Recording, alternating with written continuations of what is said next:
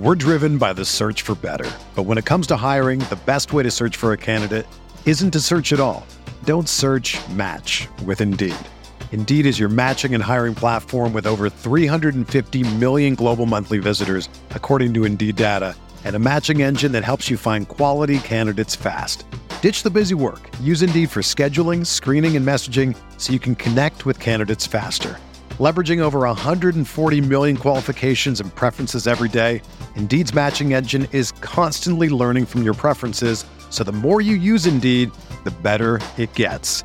Join more than 3.5 million businesses worldwide that use Indeed to hire great talent fast. And listeners of this show will get a $75 sponsored job credit to get your jobs more visibility at Indeed.com slash BlueWire. Just go to Indeed.com slash BlueWire right now and support our show by saying that you heard about Indeed on this podcast. That's Indeed.com slash BlueWire. Terms and conditions apply. Need to hire? You need Indeed.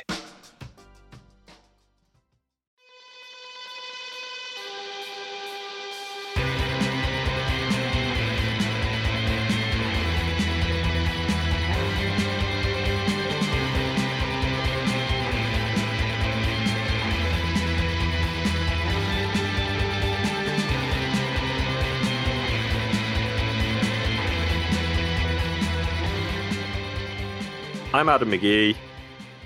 And I'm Andrew Snyder. And you're listening to Captured Celluloid and Make Time for This, proudly part of the Gyro Step Podcast Network and the Blue Wire Podcast family. And on this episode, we are here to talk about the late century in what might now be the greatest kind of long running action series, thriller, spy series. I don't know. There's some competition. There's some of the better franchises uh, live in this space. But we are, of course, talking about Mission Impossible Dead Reckoning Part 1. And we're excited to do so. Andrew, how are you doing? Great, never better. Love life. Uh, love talking to you about movies. Uh, it's also Barbie Oppenheimer weekend coming up. Unfortunately, you know, I told you offline I had plans to see Barbie tonight, but with my uh, my son dog Freddie being in a crate for around six hours today due to work. It's not going to happen, but I will get those watched. I got Mission Impossible watched last weekend. Had a great time at the uh, cinema. Love to see big action movies on screen. Love to see Tom Cruise running around, jumping off mountains. It's what the movies are for, Adam. Big, big, big. And yeah, one of the most reliably entertaining action series going right now. Um, well into its uh, lifespan. And as we know from other franchises, things can go terribly, terribly wrong towards the end. But these guys are still chugging along. They are. And if, I mean, if it ever kind of went wrong, it went wrong pretty early on. I think it's not even controversial. Most people agree. Mission Impossible, if it lost its way, it lost its way. Mission Impossible 2, which is a rare spot for a franchise this long running. Um, but you know, the jump from Brian De Palma to John Woo is certainly an interesting one, and two very bold visual visionary filmmakers, but maybe just too much from two different directions, and you're trying to shape what a franchise is. And in spite of that, and maybe in part because of that, Mission Impossible has become a very, very steady franchise with a very clear identity. And where I'm going with that, I think, is it is interesting to think of this as a series that started with like what it's now consensus known as one of the better Brian De Palma films. Um, and you've got a big heavyweight auteurist director. And yet that is very far from what the franchise has become. And maybe it's because they made that choice to go with John Woo that it actually set up something that was so different that you don't get that kind of continuity from one to another and you've ultimately got to settle on well what is it about these movies that works? What is the anchor here? And if it wasn't already apparent because of who the star was that made it apparent. It's like oh this is tom cruise. And uh, as has been apparent for uh, for movie fans for quite some time now for all the other stuff that goes along with Tom Cruise, for Tom Cruise's, uh, we'll say, larger than life personality and, you know, personal life and uh, beliefs and all that kind of stuff. Uh, when it comes to movies, it's his world and we're all living in it. And he has done an exceptional job of shepherding this franchise along and developing partnerships over time, whether that's partnerships that has seen the cast take shape.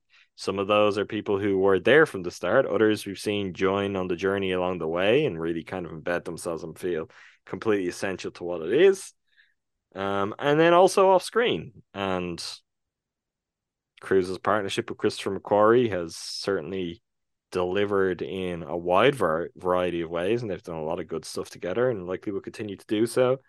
Um, but McQuarrie going from certainly one of the better writers in Hollywood to continuing to be that, but also a great action director has helped to solidify and kind of just, I guess, kind of give the rubber seal of approval to, yeah, Mission Impossible is where it's at. I think if there was any doubt about this, and I will say, would I have put myself down as the biggest Mission Impossible fan, like as a series a few years ago? If you asked me, I definitely would not. And part of that comes down to I think a way that I used to feel about Cruise on screen. Uh, Fallout changed that, and I don't think it's anything close to a take to say that Fallout kind of changed a lot. It's a very kind of significant film in terms of the action cinema of the past 15, 20 years.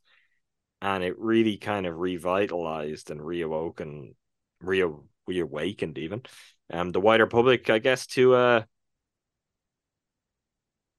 to oh, this is a big Tom Cruise film and he's doing it bigger and better than everyone. And you know what? We should go and see this and basically everyone's gonna have a great time with it. And it feels like it's set up what we end up seeing with Top Gun Maverick to some extent in that kind of communal experience. And this is the next chapter of that, where he's back with Dead Reckoning. He's battled through COVID 19 as all those set leaks uh, certainly made clear for everyone to keep the industry alive with all the responsibilities. And this is the film they delivered. We'll get into the specifics of the film in just a few moments. I guess before that, though, let, let's talk a little bit about the franchise more widely or relationships to it. Um, have you always been a Mission Impossible guy or a big Mission Impossible guy, or how would you describe your feelings towards the franchise?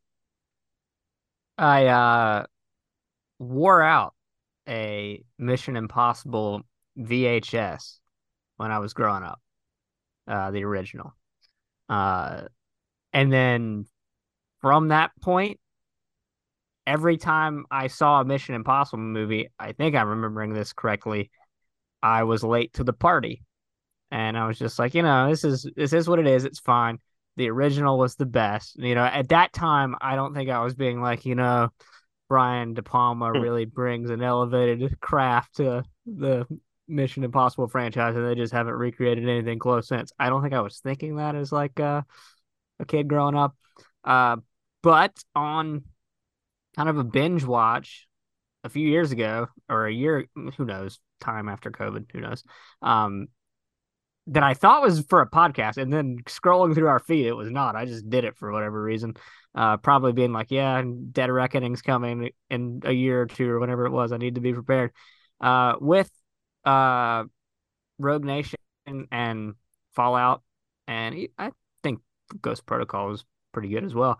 I I, I was kind of more in on it, and just like got to the point where I was like, all right, uh, if they come out with one of these every three to five years or whatever the cadence ends up being, I'm in. Like this is just like a the type of action movie that like really works for me. I love the ensemble cast um, that developed kind of uh, when it took on the the second life of what it, this would be for a decade, and uh, yeah, I mean, it's it just all really works for me, and it's you know not typically the kind of thing that I'm like jazzed up for like oh this is the what's my math? This is the seventh or eighth movie of this series, and like let's let's get it. But here we are, and I think, uh, like you said, McQuarrie and Cruise have kind of just de- developed this secret sauce that they keep coming back to the well for.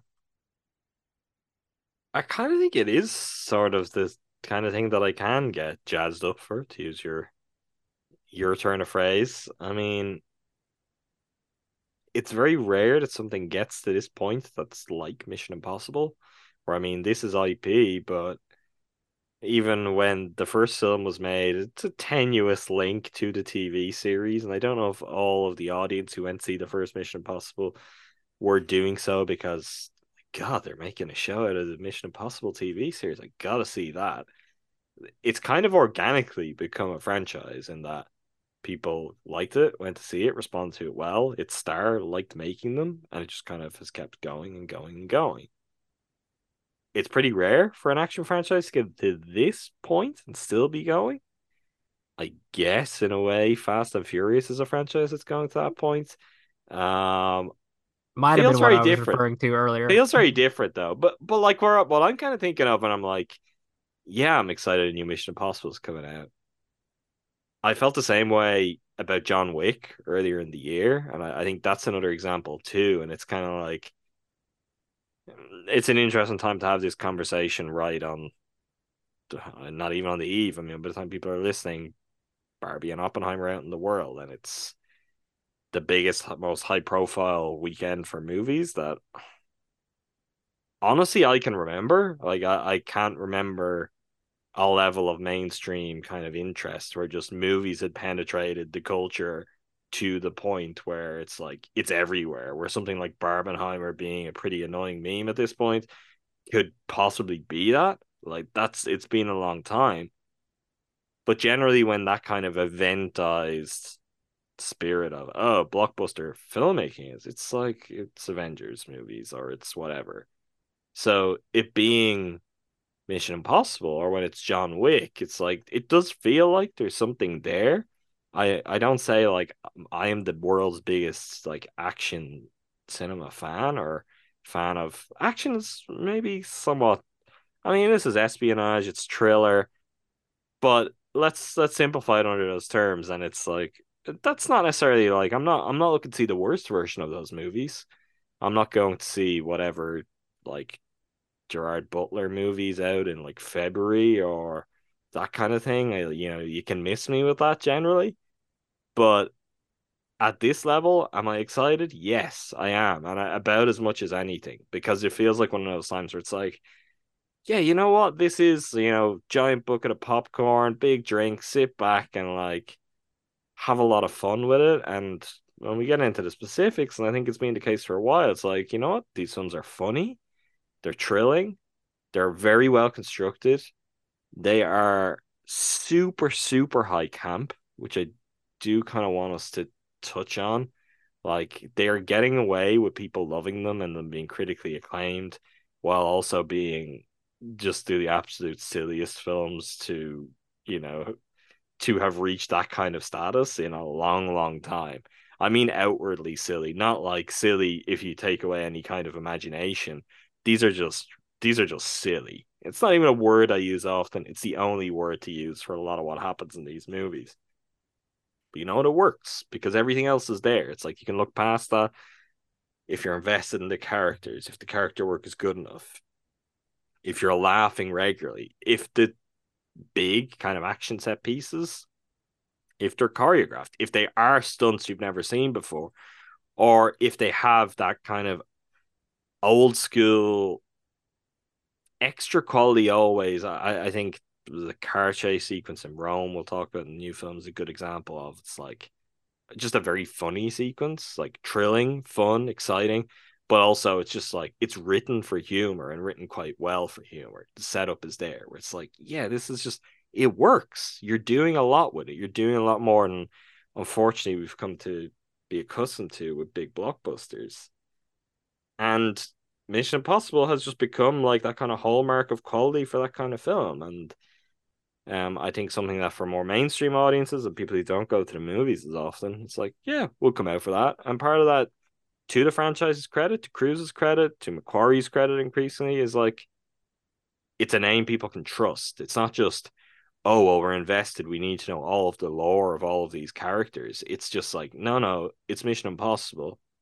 I know I'm going to have a fun time. I know there is a baseline of quality that's there, which just, again, doesn't really apply to a lot of films of this ilk. So that in its own right is is very interesting. Um, and I was just kind of eagerly awaiting this because Fallout was great. I for me, Mission Impossible, the De Palma film, not surprised to people listen, is the best film in this franchise.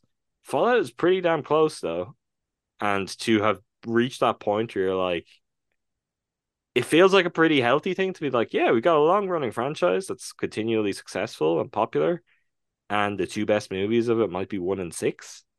That's a good spot to be in if you can do that. Um, I don't think seven challenges either of them, but I had a really good time. I just had a lot of fun. I'm like, yeah, this is exactly, I guess, what there should be a movie like this every June, July, where people go in numbers and have a great time. Uh, yeah, I think I had the same response that you did to this one. I have no idea. I cannot remember what you scored it on the app that we frequent. Uh, but that's neither here nor there. But okay, we were on the same page. Four stars. Four stars. Um, uh, but there's a like a point you make about kind of just the camp, obviously, and and the fun and like the like you said, there's these like well designed and put together set pieces and stunts.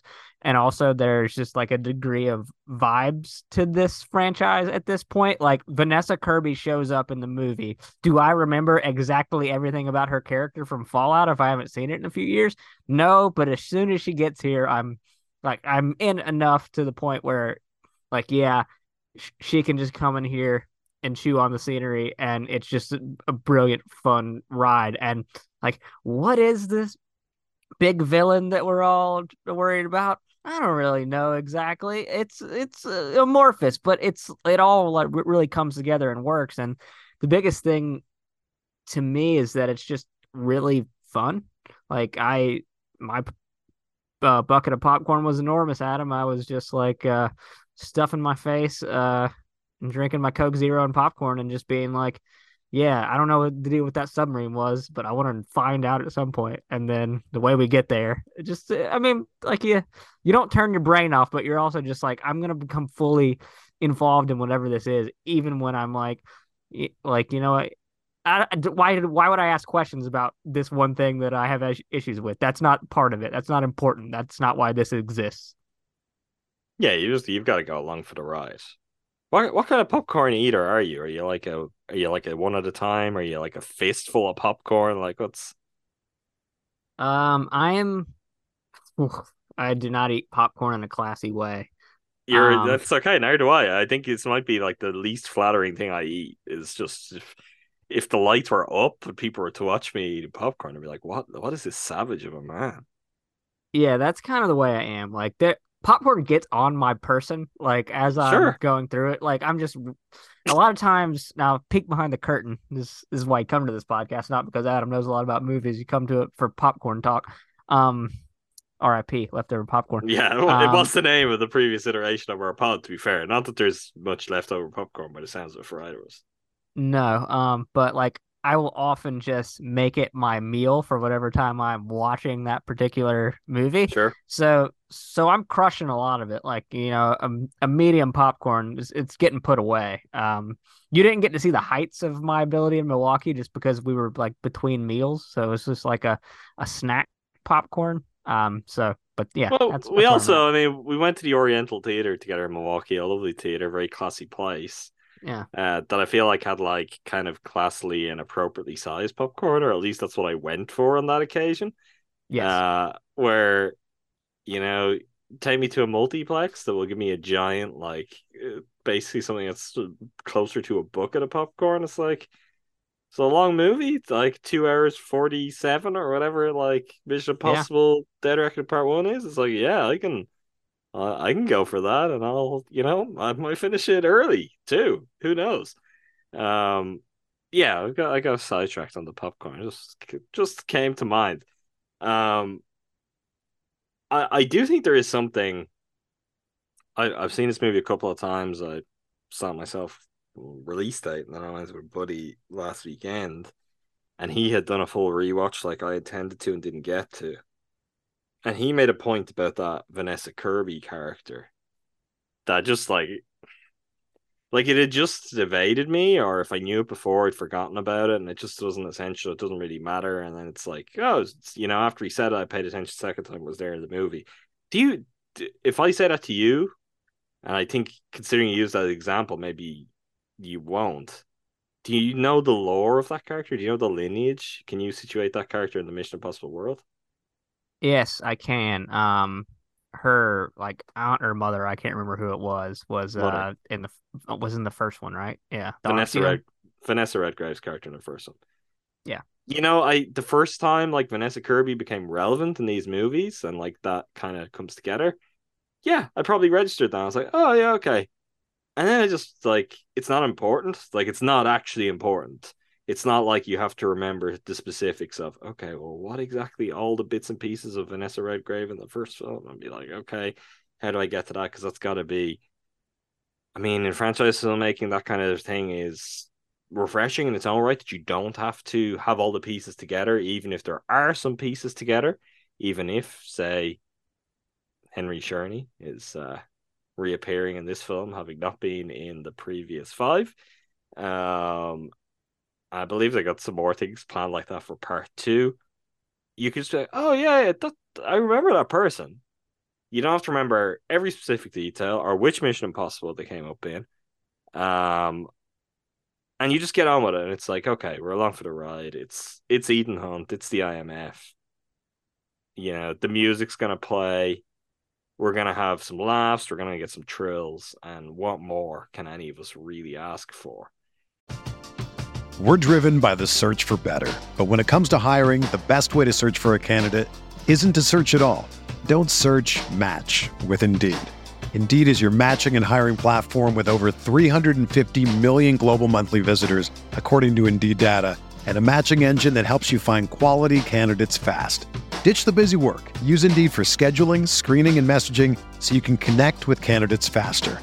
Leveraging over 140 million qualifications and preferences every day, Indeed's matching engine is constantly learning from your preferences, so the more you use Indeed, the better it gets. Join more than 3.5 million businesses worldwide that use Indeed to hire great talent fast. And listeners of this show will get a $75 sponsored job credit to get your jobs more visibility at Indeed.com slash BlueWire. Just go to Indeed.com slash BlueWire right now and support our show by saying that you heard about Indeed on this podcast. That's Indeed.com slash BlueWire. Terms and conditions apply. Need to hire? You need Indeed. I mean, one of the things that I thought a lot about in this movie, I think I shared with this with you already, which probably isn't good for podcasts because you have to think on it. Um, one of the things I kept thinking about watching this movie is for some reasons I'll go into now for others I won't for spoilers. There is a lot of Casino Royale in this film to me.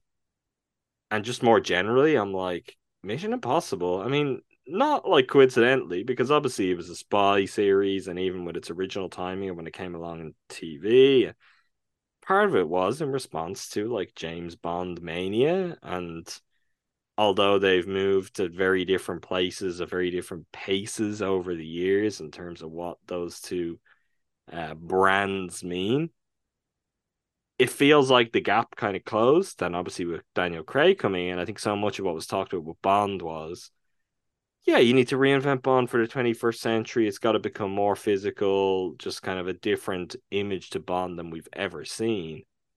And the constant reference point, and one that's not like it's inaccurate for that, that people cited at the time, and I think still cited is Bourne, And the work Matt Damon had done the Jason Bourne movies, and I think particularly, yeah, Doug Liman certainly in Bourne Identity, but beyond that, what Paul Greengrass had done in defining like the visual language of Bourne, the energy of Bourne, Uh, and there was always this idea, and for some who didn't like the Daniel Craig films early on, which I think was Probably very few people would own up to that now. And um, there was like a this is too this is too much like Bourne. It's not Bond anymore. I think in reality though, and the more time has gone on, and I even think of the last Bond film, which I did not like very much. Um, Bond has chased Mission Impossible harder as we've got further away from Bourne and as their kind of expansion and I guess relaunch didn't work at all. Um, as it's become not not like something that's forgotten. I think people feel very strongly and really like that trilogy, and I say they're right. They're really good and fun films. It just feels like Mission Impossible has been something that Bond has chased more. And when I watched this film, I felt Mission Impossible chasing what Bond had become too. And maybe just those two things have just become closer and they've aligned more so in terms of, well, what does the big fun action, you know, what what does that what does that look like?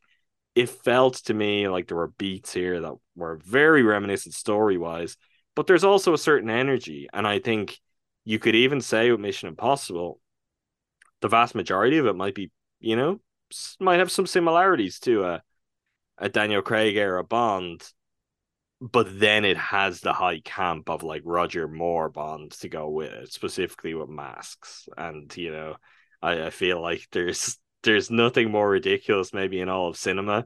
And the fact that it manages to get people to suspend the disbelief over that and to go with it and it works is just it's a testament to everyone involved, everyone on the crew, all of the cast just the quality of filmmaking, the quality of the script.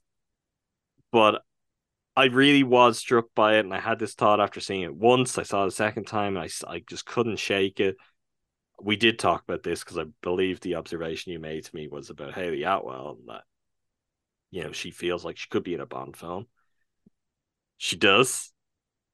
She could be in a Bond film, would have been great in a Bond film and maybe that is part of it. Maybe that's part of it. Even with Vanessa Kirby, you've got like all of these absolutely killer British actresses who are just like born to play these kind of roles in these kind of films. Where at one point they would have been in Bond, you know, maybe there's an alternate universe where like Simon Pegg, instead of being Benji in Mission Impossible films, he was Q at some point, you know? I could see how all of those pieces work, and it just feels like pretty seamless in a lot of ways. I don't know. I don't know what my question is for that. I guess you see any of that, or mm, maybe it's telling us something. Maybe it's telling us more about what works. And there's something like so special and refreshing about when a film like this or some of the best of Bond in recent years have come along. It's like everyone really latches on. There might sneakily be something that's a bit more formulaic about that too, though. Um, it just takes a really high level of execution to make that formula work, you know, behind and in front of the camera. Yeah, and I think uh like there's a degree of thematic work that I think connects the last few Mission Impossible or I guess for a, a few years in some of these films. This is more camp and less less uh nihilistic, but there is a degree of like the Ethan Hunt, everyone you get close to is in danger because of the way you go about your business. That is kind of in the same spirit as like uh down bad James Bond that Daniel Craig was kind of playing with for a few years. Obviously, it's a lot lighter than some of the Bond stuff, but I can see that. And then when you talk about the formula of just kind of like how these films progress and the various missions and challenges and uh, we gotta like uh do this to clear our name because the last time we did something and went rogue, this now everyone thinks this about us, and now everyone's labeling us as like terrorists. That's kind of all connected. And, and when you think of like the double O roles in MI6 or whatever they're supposed to be, um, uh, eh, the IMF is is kind of like spiritually linked to that. It's like okay, we're this random department of what's supposed to be like super agents, but they don't talk about us and we you, like leave us a tape recorder and be like, hey, you know, have at it. And I don't know if you accept it or not, but have a nice day. I, I can see how all of that kind of fits the same vibe. And I kind of just from like a, a, a narrative standpoint or something, I I like your idea of like each of these uh film series just like taking turns uh kind of chasing one another. That's a that's a very interesting uh thought process. I mean, we already know um that what was it uh the Dark Knight is basically the same movie as as Skyfall. So I, like, I didn't want to go. I didn't want to go. Rowan Cotty's was famous Can I- but I Oh. I did I did think about him, and I I meant to broach this topic with him because I know he's seen it. Of being like Ron, I gotta admit, I watched this Mission Impossible movie, and I kept thinking, there's a lot of this is like Casino Royale. Uh, I did. I did also want to say because he might act, actually listen to this, uh, that you know our dear friend Rohan, who we love deeply, and just was able to make me recall that reference. He might have killed the Barbenheimer meme with his tweet last night, Adam. So you might not ever have to see it again. He may have killed it dead. I saw that. We will not be making further reference to it on the podcast. This is a family show. Um. All right. Will we will we move into talking more specifically about Dead Reckoning Part One? Yeah, let's do it. All right. Well, that means uh is spoilers from this point on. So I guess if you haven't seen it yet and you plan on seeing it, well, you've had some time and you better put that to work. Your movie theaters are going to get pretty crowded with two other movies.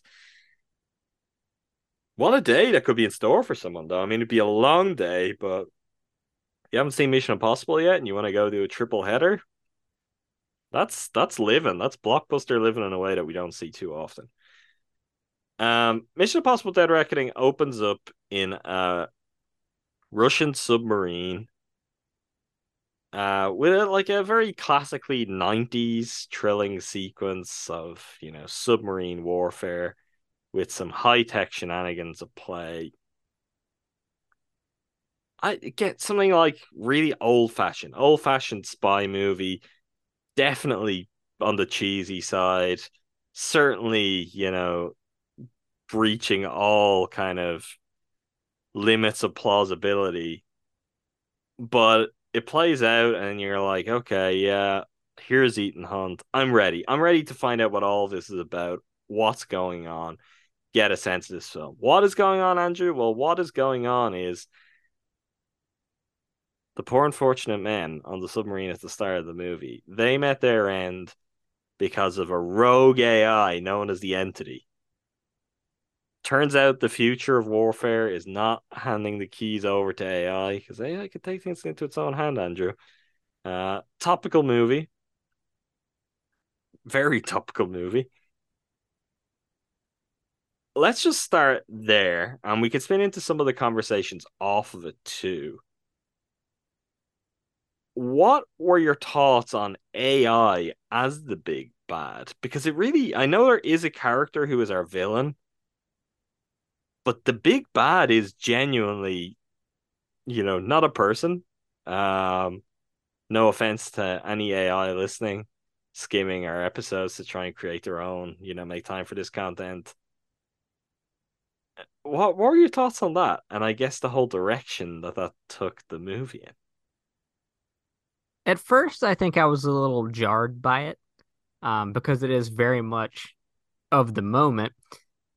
It's uh, it's um something that like I, it kind of felt like the same way in like the last few years where you like watch a movie where COVID is heavily featured, and you're like, I'm living this. This is too too too real for me. But I really eased into it, and I think um, there's enough enough like vagueness and just like all encompassing fear into what this entity is that I think it ends up actually working. Like I don't think it's perfect. Uh but I think if if you just embrace the fact that we live in a world right now where AI is the buzzword is omnipresent is in all different kinds of platforms, all different kinds of industries and is something that causes great uh fear and anxiety about what it means for the future of humanity. I think that um, tying that into the action movie where, like, okay, we've got these villains that are humans and then oh now it's this un second unknown component that we don't know how we can stop. We don't know if we can control it. We don't know what this key does or does not do. We most of the characters don't know how to unlock what they have to unlock to figure out if they can control it.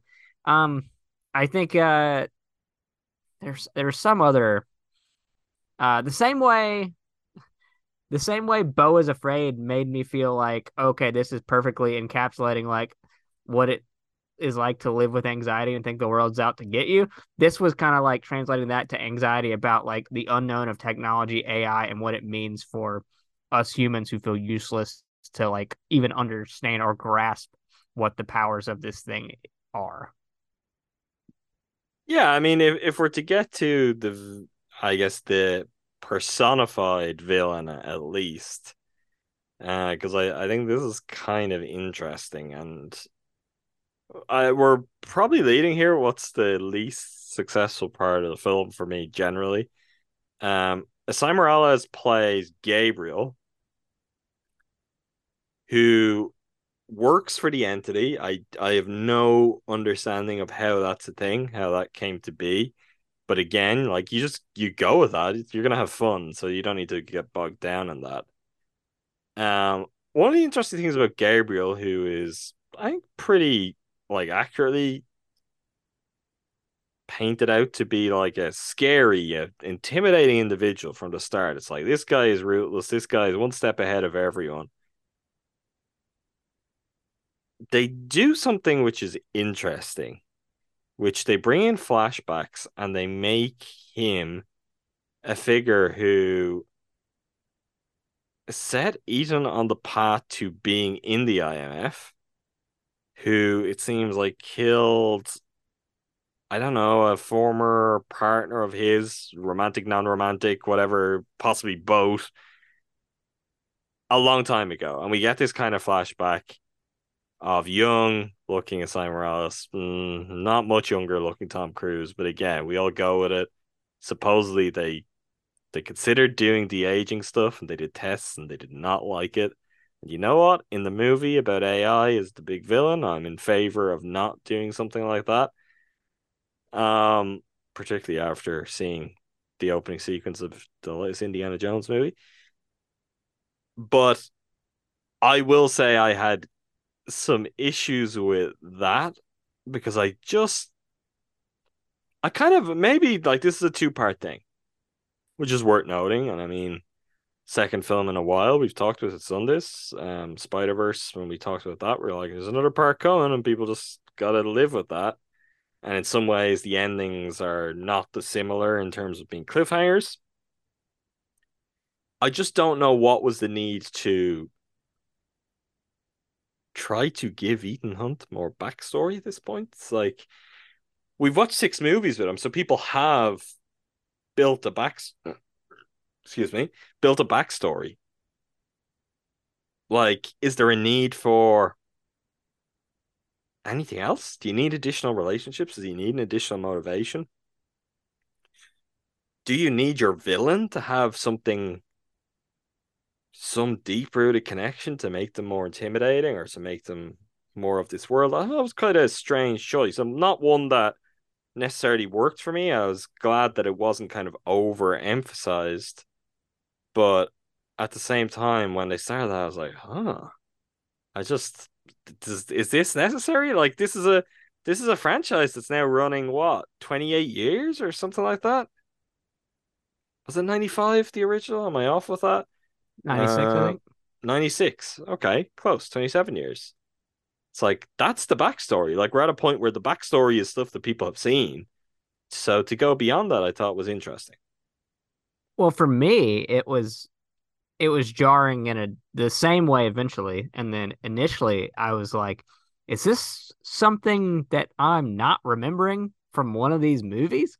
Like, did we get that Ethan Hunt backstory in one or two? I definitely would not have remembered because I'm pretty sure I've only seen that once or twice. Um, so yeah, it was it, it made me rack my brain into thinking that I was missing something. Like it's it's not like the Vanessa Kirby being tied back to um the arms dealer or whatever because like that just feels like a nice wrinkle added to the story. This was just like, I don't know. It's like, why does that matter? He's just like, uh, he's the mysterious nature of his presence is what makes him a compelling villain. Like, I almost don't care about, um, like his connection to Ethan. And for everything we know about Ethan, obviously, as this is uh developed on, he's and the group have continued to be like, yeah, this our connection and our loyalty to one another is like kind of the things that we hold dearest in life.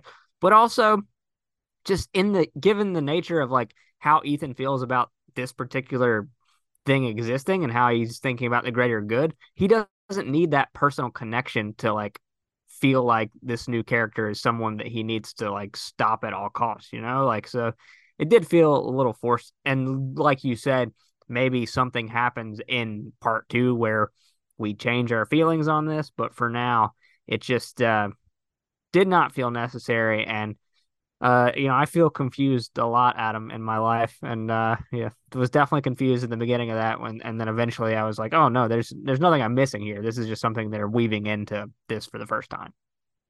Yeah, I mean, even more so, the first time we see Gabriel, or not the first time we see, the first time Ethan sees Gabriel, he's, yeah, I guess he's scared immediately. He's like, oh, things are bad. So I guess that's the impact you get out of it.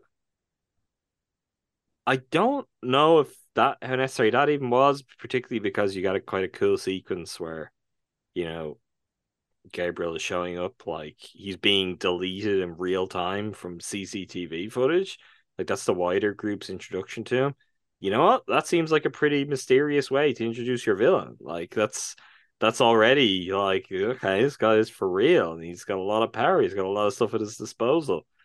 So just a really interesting choice, and for McQuarrie to go that way, and for Cruise to be like, yeah, let's dig deeper into.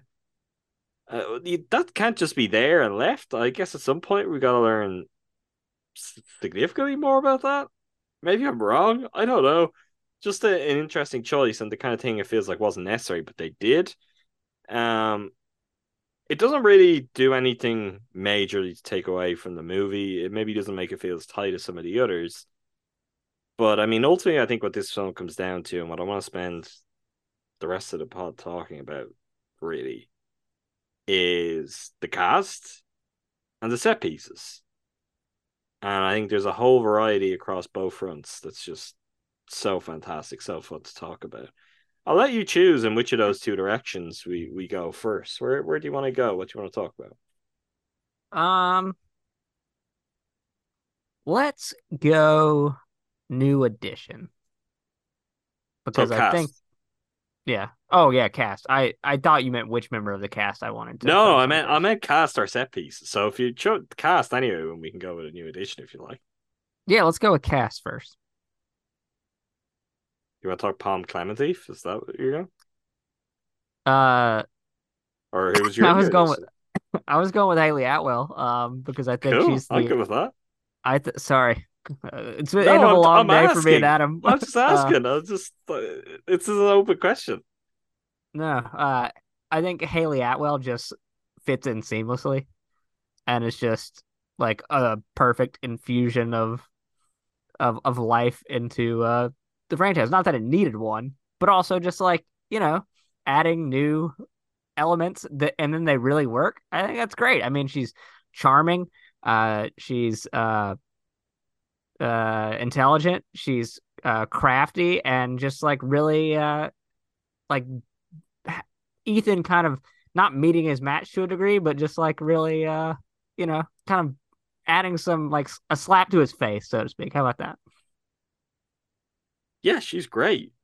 She's gorgeous. I mean, I don't not to be reductive, but Andrew's dancing around ways of saying like there is a hole again in like that that is part of like I guess when we mentioned earlier, like feels like she could have been in a Bond film. She feels like exactly the kind of like modern Bond foil where it's like, oh, there's this clear chemistry and there's this spark, but also, you know, she working for the other side is she's actually pitted against Bond. Like we've we've seen this played out quite a lot in Bond films of late, and that's exactly the dynamic at play here. She plays it to perfection. Um, an actress that I've got to say I've always liked, but has felt kind of wasted to me. I know a lot of people disagree, but she did get caught up somewhat in the Marvel industrial complex. And I don't know, maybe there's phases of her career that didn't quite get realized as a result of that. She obviously didn't feel like get a fair run of it as Agent Carter in like the pre Disney Plus TV show days. Um, that was probably not the time to get your own show in terms of exposure, although I don't know. I guess that could be debated in a variety of ways. I will say in the Captain America films, I always thought she was really good. Um, like really, really good and pulled something from that and pulled something from Chris Evans that doesn't exactly exist in all those films, and particularly when it comes to anything where there is that element of romance. She's a great actress. Like there's an element of screwball energy she can bring to it. She is very, very convincing in like a it's not like she has big action set pieces. It she's certainly a part of some massive action set pieces, but it's not like she's this freakishly skilled. She's not the Pom Klementieff character, right? She's not like some kind of brutal warrior who's like where that's her primary function in the script. Her brain is is what she's doing the most damage with, and yet when she finds herself in situations where the stakes are high and the action is like intense, she's more than up to the task. Uh, really, really great casting, and Cruise is always a weird person to cast that kind of role, like love interest slash foil, and there was something there. There's like an actual believable spark or chemistry where it works. So yeah, I I think the character Grace is phenomenal. And I don't know, is it like is she long for this world? Is she long for this series if it continues to go on?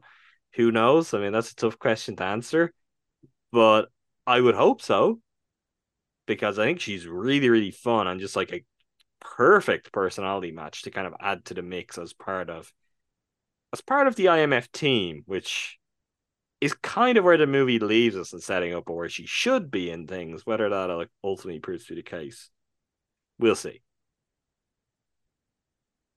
Where do you want to go next? I don't know if you want me to start uh you know, basic or transition I, to our where core. do you where do you want to go next? I feel like you're gonna I mean, overthink all of this too now. Well, I am myself. Uh always love to see Shea Whigham show up in something. You know, as a as the guy hunting Ethan Hunt. Thought he was tremendous and uh brings just, you know, his, you know, uh crusty to a degree like by the book, get the job done, lawman to the table. Thought that really worked. Um, but yeah, I don't. I mean, I don't have too much more on him. Uh, the other newcomer that you mentioned, uh, I need to know how to pronounce that name. I thought she was a fantastic, kind of just like Pom Klementieff. Yeah, just like in in the shadows, like like oh, this this badass could kill me at any moment. I really liked all of that. Um, but uh, you are yeah. you are familiar with Pom Klementieff's work, right? You know who she is.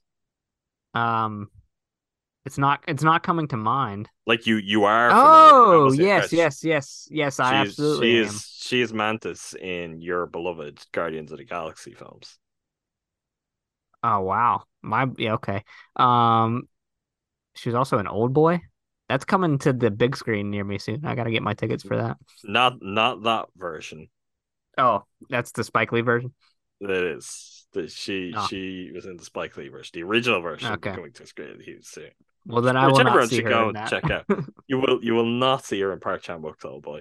Um, but no, I mean, Guardians of the Galaxy is what, and again, the wider MCU world, um, is what she has made her name in. Although obviously behind considerable makeup and as a very distinct character with a very affected performance that it's kind of like I'm not suggesting it's great to see the real Pom Klementieff in this character. I don't think that's the case, but maybe just a step closer to that. And again, it's fun. kind of interesting, I guess, in its own right, like between Hayley Atwell and her and that kind of background in the Marvel world. They kind of, I guess, they're familiar enough with filmmaking on this scale, but they also maybe have somewhat been given short shrift from that world. And it's like, here's your chance, like, go and let loose and go and really perform and show people what you can do. Uh, maybe there is something to the performance you get out of that in terms of that style of casting whatever it is, it works. She is great as, you know, uh, uh the henchman, the hench person, I guess in this case. I've heard that character compared to uh, Richard Kiel's Jaws from the Bond films, and there is certainly some of that energy to the performance um, and to how she carries herself, and it leads to some of the more thrilling sequences in the movie. Um, we talked Esai Morales earlier. So we're really on to then the core returning cast members. That being Ving Rhames as Luther, Simon Pegg as Benji, Rebecca Ferguson as Ilsa Faust. Did you mention Vanessa Kirby? I mean, she's also recurring. I did, yeah. Uh, earlier. Uh, um, love Vanessa Kirby. I don't know much more saying that. She is awesome, and I just again kind of weird career so far. Like weird mix of roles where it's even like I, I want to be I want to know like what is the big what is the drama role that can bring her to a wider audience but also kind of bring the kind of acclaim that I do think she's a good enough actress for. She has a big role coming in Napoleon later this year. That could be it we'll see. You know, my relationship with Ridley Scott is, we'll say, hit and miss to say the least. But listen, Joaquin Phoenix, Vanessa Kirby, I've, I can, I can buy into that. I can believe in that. Um, but like pieces of a woman, I don't know if you ever watched that film even or saw it. Like that was, I did, yeah. Like she's great in that kind of a harrowing film, and it's like this isn't if you're gonna be in the kind of the movie that's going to get you into the awards race, that's the last of them that you want to be in. It's literally in the slot you don't want to be in that film every year. And then what did she do last year? She was in The Son, which I have not seen because it was so widely derided. It was I don't I don't want to say a sequel, but we'll say a thematic continuation of and um, the ideas of the father and the film Anthony Hopkins won an Oscar for, but The Son was kind of very largely derided for what it was and how it handled the subject matter. She was in that. So it kind of feels like the two movies that would have positioned her to like have a breakout in a in a more serious sense uh have been very, very kind of misguided choices. And whether it was her or someone around her, I just would like to see better things come her way. Um, Mission Impossible is certainly a great thing to come her way, but she's fantastic. And like just very convincing, like as toe to toe. Um, I think the tone of it, that kind of flirty, playful thing she's got going on with Cruise, that scene in the club where she first appears, like the the way she the faces she's making at people, the intonations in her voice like this is this is great. Like this is just kind of electric. She's a really really strong performer in these movies um, yeah i i agree uh hobbs and shaw wasn't quite the dramatic oh, breakout oh, she God, was hoping i wasn't wasn't thinking of that one either um Ving Rhames, as Twitter has pointed out, Tom Cruise did him a favor many years ago so that he never has to stand up in a movie ever again. Ving Rhames just gets to sit down in in like I don't know back rooms, vans, whatever it might be. Give some great line deliveries, have great chemistry with both Cruise and Pegg, and uh, just be a lot of fun as a character. Great performer all around. Uh, what a gig! Yeah, weird airport spaces that no one ever goes in for whatever reason, things like that. Like, yeah, uh, he's fantastic in these. I'll never tire of him. Simon Pegg is another one where it's like Simon Pegg doesn't really do stuff anymore. it's kind of a weird thing that's happened. I don't know. Is there some connection to Mission Impossible that all these people are like, yeah, I'm good. You know, I'll just do Mission Impossible from now on, and that'll work for me. Um, I was trying to see, am I missing? Am I missing a whole bunch of stuff that Simon Pegg's done? Not really. His last four roles before this, Andrew, were all voice acting. Wow. Um, is, is there a fourth Cornetto movie coming or no? You've got to go back to a film I will admit I have not seen or maybe heard of called Inheritance, directed by Vaughn Stein in 2020 for the last time he was on screen, not as a voice. Um, Lost Transmissions and Slaughterhouse Rulez. They are his only other films since Fallout, which came out five years ago. Kind of interesting because someone who like was a really big deal um, and a really big deal in his own kind of creative sense, and obviously the partnership with Edgar Wright. He's great as Benji. Like I don't, he's kind of a tough presence to cast. It's like there is something about him that is very like sick sitcom comedic, and you need you need a film where you can work in something that makes sense with that kind of tone for him to work this character it works. They've dropped it in and it kind of retains something that's just like unmistakably simon pegg um, but fits perfectly in the world of mission impossible. Ilsa faust played by rebecca ferguson. Andrew what did you think of rebecca ferguson's performance? You know i think uh, she's fantastic in, in anything she does. I think uh, she's just got this like uh, this simmering nature to her performance when she's like being uh hardened or gruff and then also just like the uh em- emotional uh connection she has to Ethan and whatever their you know relationship is as you know uh vague as it may be.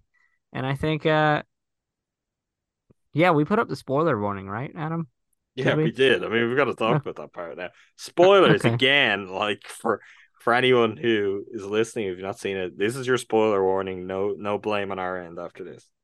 It appears that Ilsa's time has come to an end, being Mission Impossible, and you know what can happen. Like, we didn't see them bury her anyway, but we we're pretty sure we saw her die and I gotta say, Adam, just like in the theater, I was unwell, uh, seeing this go down. Um, but you know, in these kind of movies, at, at a certain point, and I think that's happened a few times, that there has to be stakes, and and Ilsa meeting her end, maybe, maybe one of those necessary evils. But um, yeah, just uh, a big fan of Rebecca Ferguson in this. I guess she was in three films. Does that sound right? Three or four? Um, three. Uh, and then, you know, I, I look forward to seeing her on the big screen in Dune later this year. Yeah, and that's I mean, I I know it's a TV show, so you haven't seen any. I need to get back to it. I quite enjoyed what I saw. She's one of the stars of Silo, the Apple TV Plus uh, sci-fi series, which got very good reviews and is indeed very, very good from what I've seen. She's got a lot going on. Like she's become a big deal, one of the bigger action stars on the planet, even though I don't feel like it's necessarily a case that Rebecca Ferguson walks down the street anywhere in the world and everyone's like, oh my God, it's Rebecca Ferguson. Um, she's just exceptionally good at this. Again, someone who just, in a very different way to Hayley Atwell, but could get on the same wavelength as Tom Cruise and make all of this work. Um, okay, that that character was very fun, and I think I believe there has been some like very upset people about the fate of that character because they feel like it's now essential to what the franchise is. I'll be honest, don't see that, and um, to me, kind of feels like yeah, great character, serves its purpose, and Rebecca Ferguson was great. We'll miss her, but like if Hayley Atwell is going to fall into that role and bring a completely different type of energy to change things up and maybe change the tone of the movie slightly it's kind of a good thing when you're seven movies deep into a franchise and you want to keep things fresh. So, um, I just a great scene, like great send off, great way to go, and I think a climactic scene that will give continued importance to Ilsa Faust, kind of in the larger kind of I don't know chessboard that is Mission Impossible.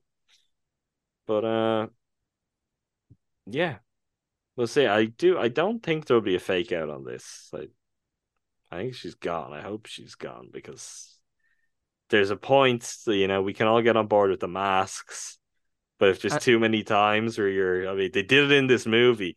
It's a real, you know, not to not to could bring another movie into the mix here. Uh, spoilers for. Is this the Last Jedi? Was it the last, or was it the was it Rise of the whatever? What's the last one called? Like God, it's really not a great. Uh, the Last Skywalker. That's right, the Last Skywalker. That sounds right. Um, was that the one where like a ship gets blown up on that we're supposed to think Chewie is on? Uh, oh God, I have no idea. That might be. Is that Force Awakens? That might... Is that it? I, I, it's one of those movies. It's not a great sign. I'm as as things go, I'm a relative defender, not of the entire trilogy, but of those movies. Um, that that moment pissed me off so much. I'm like, don't make the audience just. You cannot be like, "Yeah, Chewie died. What are you gonna do?" And then be like, "Oh no, he didn't die. We got you." It's like, no, either do it. Like, if you're gonna have the emotional moment, do it, or don't do it. Kind of simple. And this film like fakes out in a way that felt immediately like it was going to be a fake out to me uh, with Ilsa Faust at the beginning. So I don't think you can do that again and then to start next one be like, ah, oh, gotcha. So I'm assuming that that character is gone. Yeah, I I love her, love the role, but there there has to be stakes to things, Adam. Otherwise, uh, like the the world doesn't matter. Uh, as as the Fast and the Furious franchise really did not learn. But anyway, continue. Tom Cruise is he any good? Listen, the man can deliver kind of uh uh campy one liner. The man can run. The man can do stunts. The man can make you think that someone as short as he and I am are cool. Uh, like you know what? If for does all that, the extra... does that give you a special bond to him? Yeah, maybe more than some other movie stars. Yeah, because you know there's there's a lot of tough stuff you have to overlook to just keep like fist pumping these films, and uh, but uh, yeah, I mean maybe that's part but of the like, kinship. You're like maybe I too could you know ride a motorcycle off off a mountain and um yeah exactly like parachute I, onto a train. Yeah, it makes me more adventurous, you know, especially at his age. Like he's no spring chicken anymore, and he just keeps getting after it. Like it's it's it's impressive work. Yeah, but we're we're cooked we I mean, it makes it it makes fact. it more impressive, but it doesn't like it doesn't make me feel like yeah, let's go out and try that. Let's let's try to live our lives be more like Tom Cruise every day, which you know would would bring in, bring in a lot of complications in other areas. Uh, but I I also just think maybe a bad idea. I, maybe he's not actually a human. Maybe that's part of this. Who knows?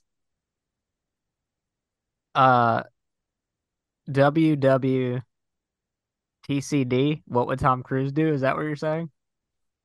Not exactly, but let's let's go with that.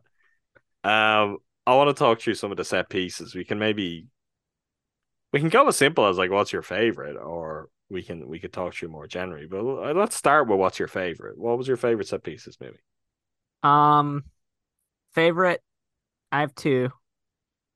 Obviously, the uh, the humorous one Actually, I'm gonna pivot on the humorous one, uh, because they're the same scene basically. Uh, so my favorite set piece is driving the dirt bike or whatever it is off the cliff. Like that's pretty fantastic.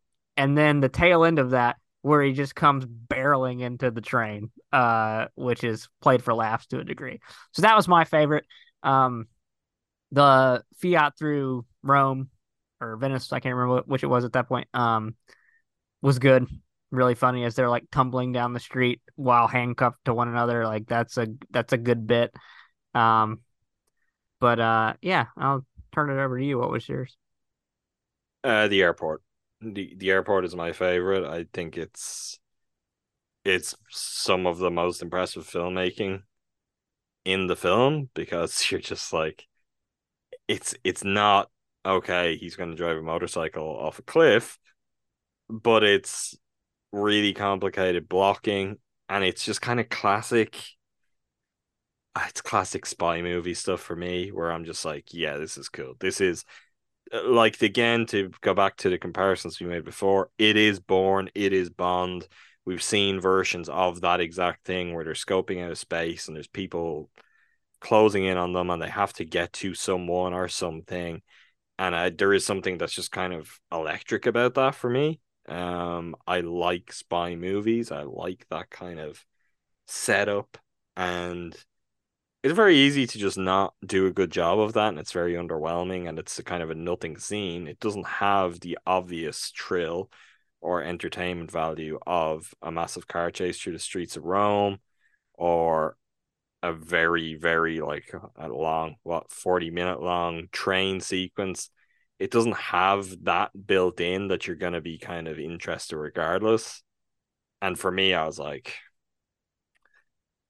i'm so in on this and uh that's not generally my reaction to you know oh great we're starting this movie out like with a large chunk in abu dhabi not generally the thing that gets me pumped at the moment andrew one of my favorite cultural things just seem to be, you know, somewhat prisoner to the Emirati. But I really, really enjoyed that. Um, I, I think it was a great, great set piece that kind of sets the table very nicely for what's to come. As I said, you've got the cool element of uh, Gabriel being deleted in real time and the mystery of that, and you've got all the trills of the keys and you've got the pickpockets. It's like it's great character setup and introduction for Hayley Atwell, for Gabriel. I just think it's really effective filmmaking. Uh, I will add to that. I, I think the look, it's great to get a extended and really kind of strong and interesting train sequence. Like that's you're going to Mission Impossible's roots, and trains are something they brought back a number of times, and I'm always for that. Um, I I think that the chase through the streets of Rome, the car chase, is really worth highlighting because like I the handcuff stuff you're talking about and like the jokes that come around that and so much of that it's like it is like classic. It is classic keaton chaplin-esque comedy. There's real chemistry and verve. Parts of that remind me of like peter bogdanovich's what's up doc? And a car sequence through the streets in that movie. And it's like that's where it really starts to like pop and zing between Hayley Atwell and Cruise, and I like the movie just comes alive. At that point, it's like I don't know who could not have fun at that. Who is not going to enjoy that? Was like they're just essentially racing around the the streets surrounding the Coliseum. Uh, you know, Coliseum still recovering from from the graffiti that our friend Numac left there. No, no more, no more comment. Ask Numac, everyone, if you want more detail on that. Um, but yeah, I, I mean, they're they're the two for me, and I mean, there is so much more. But I think in a very simple sense, it's easy to overlook the airport sequence. So I think that's really thrilling, and it's just like super smart, super aware filmmaking of what do we need this film to do, how is it going to work best. I think that is got to be the kind of the foundations of a film like this, or a Bond film, or a Bourne film. It's like, oh, you're making a spy thriller. You need some good sequences like that. I think that's a really strong one. And then I guess to me, the streets is like, look, you bring some of what was in Paris in Fallout, but you're like, okay, well, let's level up with the comedy of this and let's be really, really clever with the setup and how do we make that really kind of take off and have an energy of its own? I think they do a great job. So yeah, I really, really like this film. I mean, don't have a whole ton more, but it delivered what I want the Mission Impossible film to deliver. And I think that's really important. Um, we're certainly if we're in this point of the year where people are going to the movies who don't usually go to them, I think it's a good thing if they have a good time. uh, maybe they'll come back more often. And I think people will have had a good time at Mission Impossible. I I didn't personally get like I haven't for other you know, recent Tom Cruise movies, I don't get accosted or welcomed, whichever applies for people, by some sort of special Tom Cruise message when I arrive at the Oh. theater. Um, that's that's a US thing only, or well, it's not an Ireland thing anyway. Um, but you know what? I'm I'm there when Tom Cruise decides to do stuff, which honestly, will he decide to do anything that isn't Mission Impossible in the near future or even the medium term future? Probably not, unless he finally gets that movie in space going that he's so adamant and determined to do. But yeah, when he gets the band together to do this, am I going to be excited? Yeah, absolutely. I'm very much looking forward to Dead Reckoning Part 2, even though uh probably a long time away because I believe they have got caught up in some strike stuff that they're currently filming. Any final thoughts? Uh, no, I think I agree with everything you laid out there. I mean, uh, pay your actors and writers is one thing that I would uh, suggest. Uh, but uh, yeah, I mean, good time at the movies. Like, as you were talking about with like Barbie and Oppenheimer getting like this mainstream push, like, you know, let's just all just embrace what it means to gather together with friends and you know get together for just a big movie and go watch it. And you know mission impossible still going to be in your theaters for a while i would assume. So if you haven't seen it and if you haven't seen it you're probably not listening at this point because we spoil a lot of stuff. So uh yeah if you have seen it mm, take on barbie and oppenheimer next because it might be relevant to this here feed Yeah, I don't. We haven't even decided. I mean, what we're doing. I think they should probably be two separate movies or two separate episodes. They're definitely two separate movies, in spite of people, you know, coming up with a portmanteau. Right? That's when you put two words together. Um, what order will will we do them in? um i think we're probably going to do oppenheimer first Okay. Next because week, i will 100% have seen oppenheimer next week we'll do Oppenheimer. I think we do Chris Nolan rankings too, which might be easier for us to do without needing full rewatches. Uh, I'm absolutely I've already done parts of the rewatch thanks to a cinema adventure I had recently. Um, and we'll work on some more for the next episode. But I think we'll we'll talk Oppenheimer. We'll talk about Nolan generally. Um, and then the following week, and my God, by the following week, who knows what the like the take cycle has done, where the discourse is at. But we'll talk about Barbie and we'll talk about Greta Gerwig. I'm very excited for both. By the time this pod drops, I'm probably already in the middle of seeing one. Um, and yeah, I can't I can't wait. I mean, there's a a lot of people very excited. There's a lot of people very skeptical. I just think it's generally a good thing to have two movies with this level of excitement. And I mean, yeah, Barbie is IP. I guess we can talk in two weeks' time about selling out versus not selling out and what that means now. Um, but it's not IP that we've seen on screen done to death. And if it is done in an interesting original way, I'm excited. Early reviews for Oppenheimer have been incredible. I'm increasingly excited for that. So yeah, we'll we'll talk to you about those movies. We'll see how they are. I'm ready. It's gonna be fun, Andrew. i'm looking forward to it To make sure you catch both of those episodes and every episode of Make Time for This, subscribe to us wherever you get your podcast. That's Make Time for This. You should also check out the rest of the GSPN network. GSPN network, that's redundant. The rest of the GSPN shows. We've got the main feed, the Gyro Step podcast network, home to all things Milwaukee Bucks. Gyro Step with Tywin Sharon Cuddy and Win in 6, myself and Jordan Tresky. We have Talk of the Tundra, our podcast for all things Green Bay Packers. Newmack and Jordan were joined by Packers owner Bart Winkler for a particularly great episode in the last couple of days. Make sure you check that out.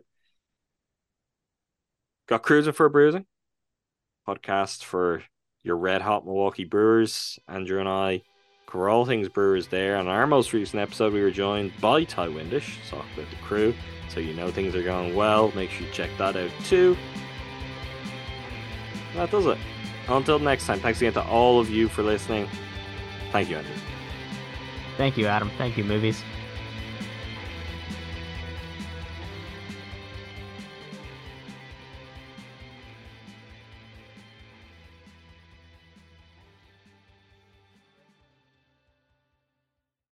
Have you heard about the 2018 study that showed half of prenatal vitamins tested had unacceptable levels of heavy metals?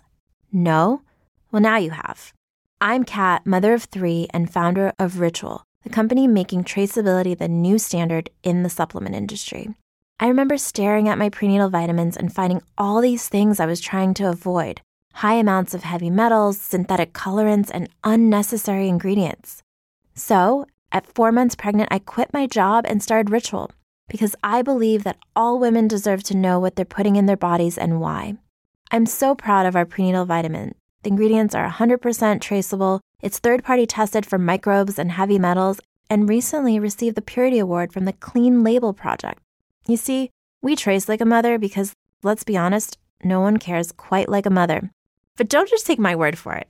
Trace for yourself with 25% off at ritual.com slash prenatal.